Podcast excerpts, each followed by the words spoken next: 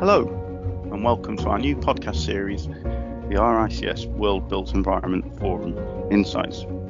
I'm Tim Smith, the Global Director of the World Built Environment Forum, and over the next weeks and months, we'll be speaking to experts across urbanisation, digital transformation, the natural environments, and markets and geopolitics to take a closer look and make sense of these megatrends which will shape the world for decades to come whilst also looking at how the built environment is leading and can continue to lead the way in building a more sustainable and equitable future for all. In this episode, our Director of Thought Leadership, Ken Creighton, spoke to RICS President elect Kath Fontana, who is Managing Director for Public Sector Critical Infrastructure and Capital Projects at Mitie. Kath shares her career journey to date, her experience in managing a team through the pandemic, and offers her thoughts on the future of the workplace and wider social and environmental issues. Hello, I'm Ken Creighton, Director of Thought Leadership at RICS. And today I'm here with Kath Fontana, who is the incoming president of RICS and also the managing director of public sector, critical infrastructure, and capital projects at Mitie. Welcome. Hi, Ken. Thanks for having me today. No, thank you for thank you for being on. So first of all, um, how are you in these interesting times?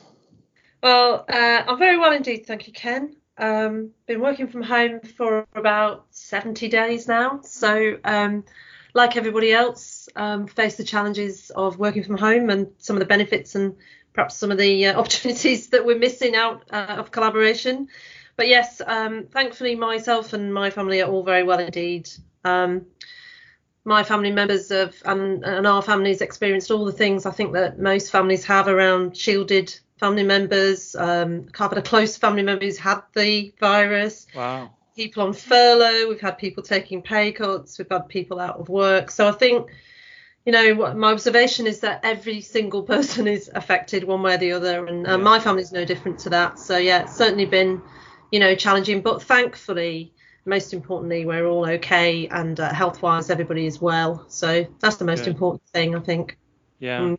That is good to hear, and you're right. It, it really does affect everyone, and it's interesting times, and you know it's good to hear um, that. And um, your team, people are functioning, and you're working through this technology, and yeah, yeah. Um, so our team, I think, has responded incredibly well. Um, and I should say that, you know, the majority of the people that work in our business are actually still um, working on customer sites, uh, working on critical infrastructure, as the name suggests. So keeping the UK running, um, keeping the UK's networks connected.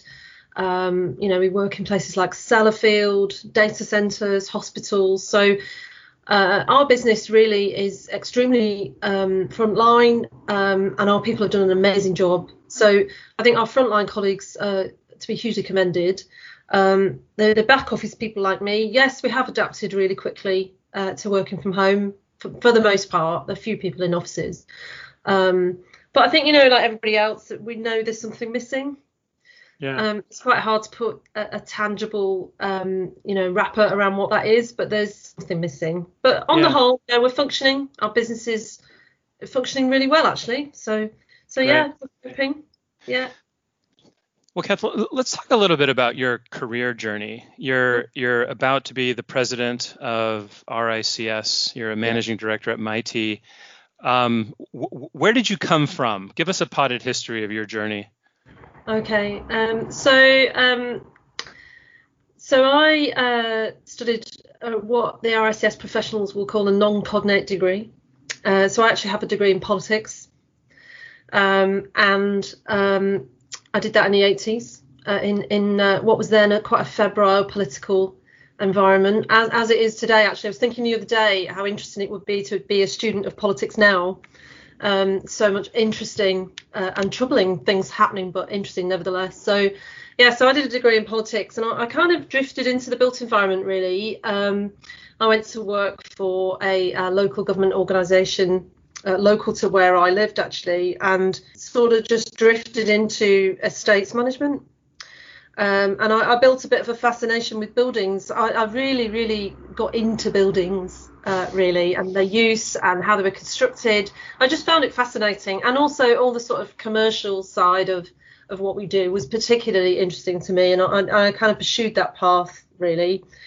I think the thing that really got me going, if you like, um, was probably the Egan report in 1998, rethinking construction, um, and really trying to build that bridge between construction and operations. And I feel that that is the red thread throughout my whole career, really, is trying to make sure that um, what we build is great for people, not just for you know investors or for the industry itself. So I've got a real passion for making sure that the built environment supports what I would now call the advancement of human, you know, humanity really. And I wasn't so grand about it many years ago, but I've always had that passion for making sure that the built environment really supports people and, and drives forward a positive experience for people. Um, so I kind of I've worked a lot in different sectors. So you know, defence, science, technology. Now I work in uh, infrastructure. I've always gravitated towards those sectors that have a real kind of positive social impact, if you like. So I have worked in sectors that have been uh, oriented much more towards kind of cap- financial capital, um, but I've found myself more at home trying to create social capital really uh, from the built environment.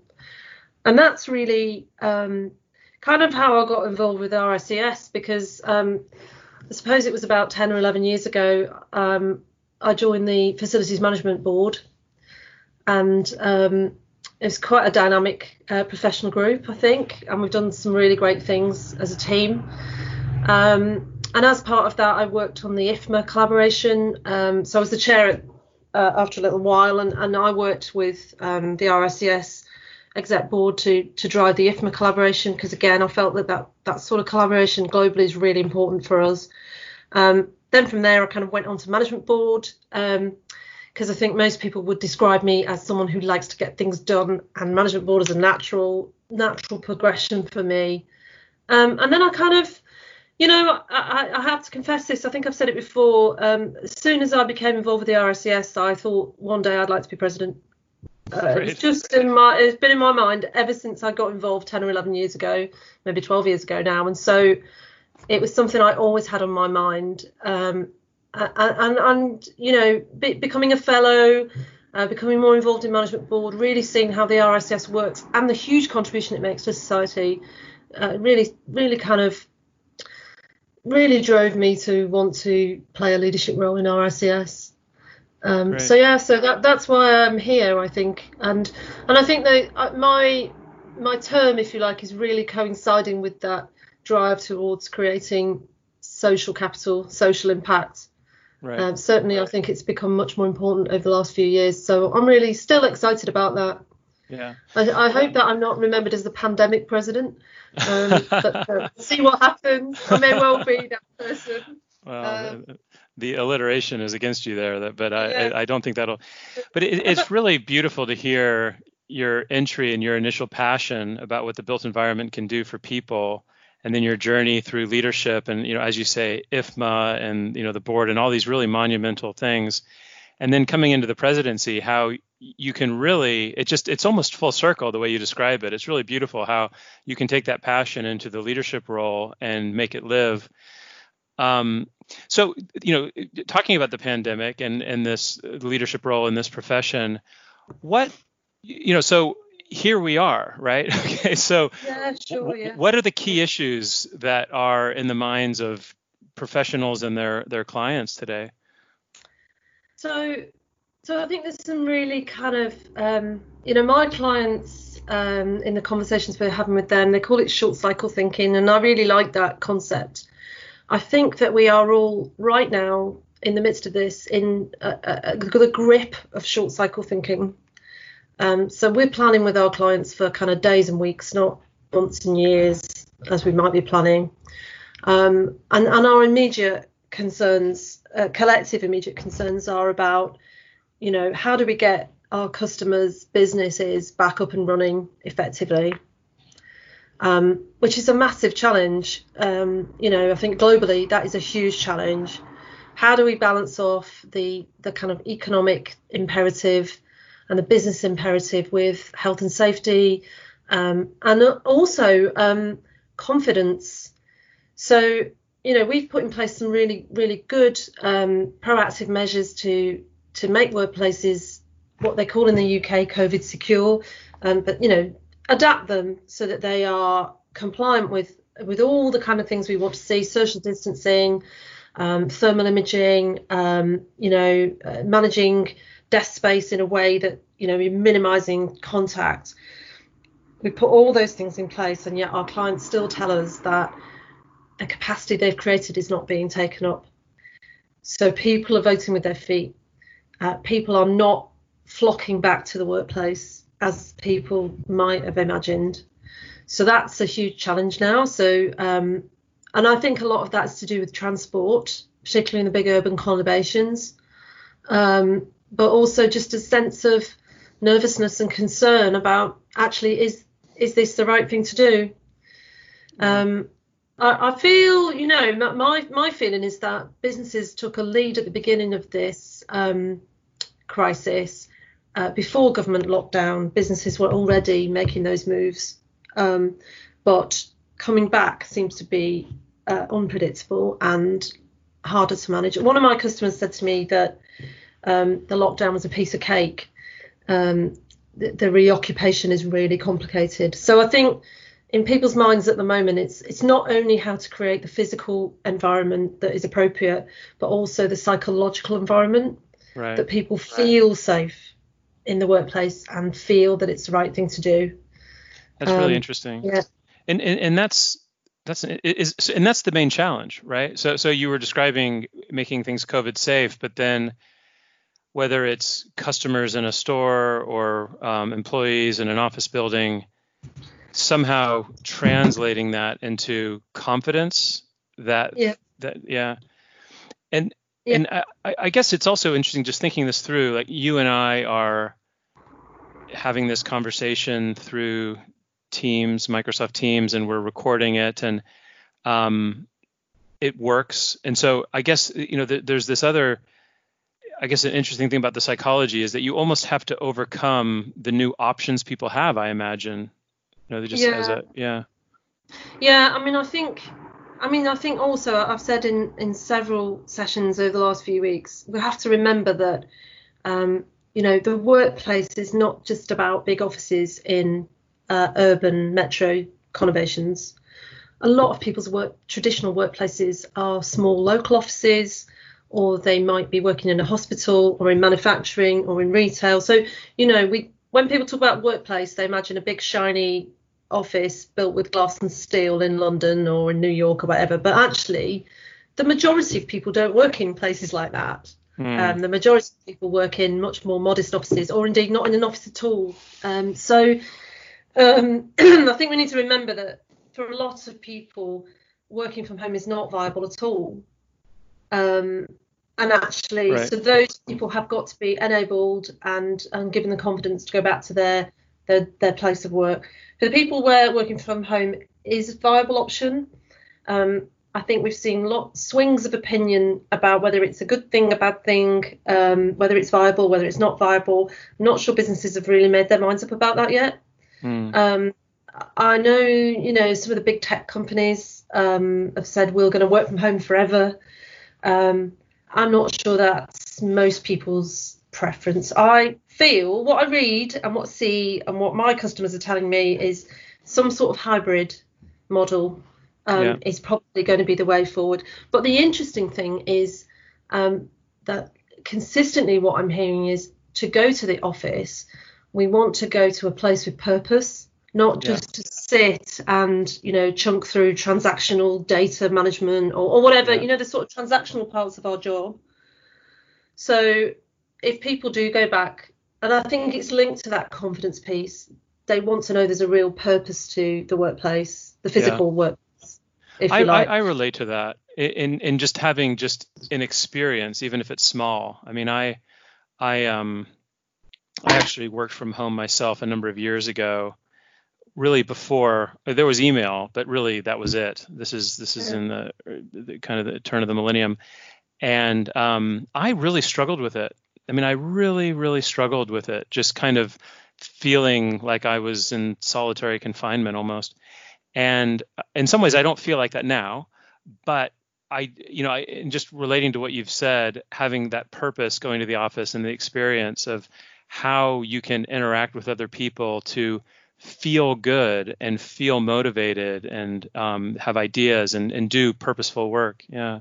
Yeah, I think that um, I think what is missing for most people, that's what we hear, is that um, creativity, creativity, um, collaboration, co-creation, especially, is quite difficult um, on on with the technology that yeah. we've got. Um, and I think that's what probably when I say purpose, that's what I mean really of of going somewhere knowing that you're you, you've got a purpose, there's an outcome, you're being asked to bring something creative or, or collaborative to that. I think that is when I said earlier, you know, uh, it's okay, but we all feel like something's missing. I think it's that, and I also think it's the um, for younger people especially, or people at the start of their careers, or people who are training. It's you learn so much on the job sitting next to more experienced people or being in a group of more experienced people. I do have concerns that the younger people in our profession especially are missing out on that that workplace experience where you're kind of almost through osmosis you're learning right. the culture and and how to be and you know how to get Absolutely, things done in your organization that is um, challenging and the other thing i think i should say is um, i do not on one hand i think this way of working is good for um, diversity and inclusion because often on big teams calls it's slightly more respectful in terms of the way people interact. Um, and people do get more kind of opportunity to input. But on the other hand, um, it does concern me that, you know, that networking and um, building relationships probably has more of an impact on uh, colleagues who um, are, are, perhaps disadvantaged. Yeah. So I don't know. I, I think there's a lot of pros and cons. Um, so positive things, you know, uh, it's better for the environment if we're not all commuting. That's for sure. Um, are we more productive or more efficient? I don't know. Um, well, you, you know, it's interesting. Even, so. Yeah, and you know they do say that if we're all working from home in the winter and we're heating all these homes instead of you know one or two office buildings, you know, it, it, it it's actually worse for the environment. I've some, but you know, it, it's it's amazing what you're saying about the the point of in a career you know we're social human animals and it's such a powerful point you made about how do you learn and find role models and emulate them if you're just once in a while see their face on a screen right like, yeah. how do you advance your career how do you how do you kind of really learn from your mistakes through role modeling as opposed to just somebody telling you something you know that's a it's really profound but, but you know, you you mention um, kind of younger people and their careers and everything. If we think ahead and we think about the you know future for professionals professionals working in the built environment, um, what do you envision? Um, so so I think that I think we will stabilise into um, some new version of business as usual. Um, so I'm expecting that to happen. And it is happening actually in our business. We can see we're dialing down some of the kind of crisis comms and, you know, we're starting to see a bit of BAU come back. And, and whether that will be, you know, two meters and everybody's thermal imaging and we only go into the office on set, you know, we'll find a way through that actually because human beings are immensely adaptable. So we'll find a way through that. So there'll be a new normal. And then I think we'll be we'll be back into the maybe the medium cycle challenges that we've got that we always had about um, climate change. You know, it, yeah. Nobody's really talking about that at the moment, um, but it's a it's a massive challenge for us still, huge challenge. So we're going to have to. I think professionals will need to refocus themselves on that. I think we will have to, perhaps with a renewed energy, refocus ourselves on digitization and technology in the built environment um, because you know we're going to have to find new ways of doing things um, like this. You know, I think there'll be more and more of this. Um, the, the, the the benefits we've found from using technology, I think, will will not go back in the box, and hopefully that will drive forward. Um, and I think professionals will need to continue to work on trust and standards and professionalism in order to create that future confidence um, in the built environment.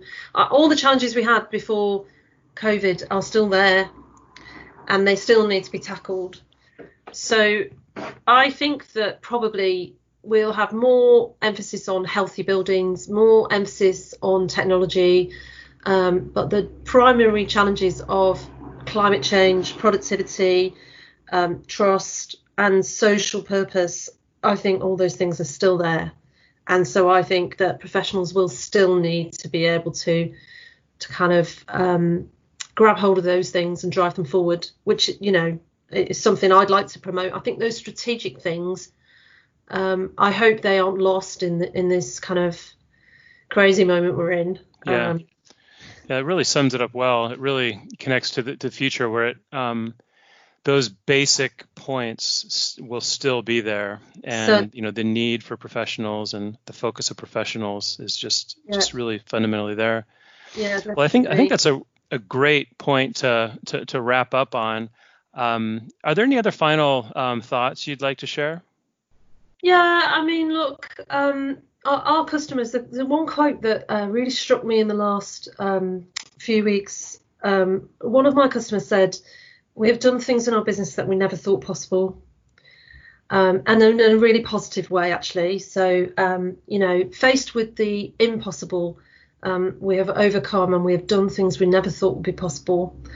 I would really like us all to try and harness that energy that we've created into some of those more strategic challenges around technology and productivity and of the industry, the built environment industry, but also social impact and climate change, and really take that approach. Because uh, another quote I heard was that we have uncomplicated things um, so it gives me a lot of, um, I have a lot of optimism about the future that if we can keep that energy of uncomplication and, you know, doing things we never thought possible, then, you know, maybe all those things I thought about in 1998 about how we would be in a much more collaborative, purpose led industry, um, I think those things are achievable, yeah. but they do need that spirit of that spirit of enterprise and that spirit of possibility, I think, yeah. Yeah. That, that we have created as part of this response. Yeah, well said. Yeah, so it'd be great to see that taken forward, and uh, and certainly that's something I'll be building into my thinking over the next um, the next year to come for me. Yeah, yeah. yeah. Well, that's a really great um, p- place to wrap up. So, Kath, I can't thank you enough for your time and, and sharing your thoughts. My pleasure. Thank you so much.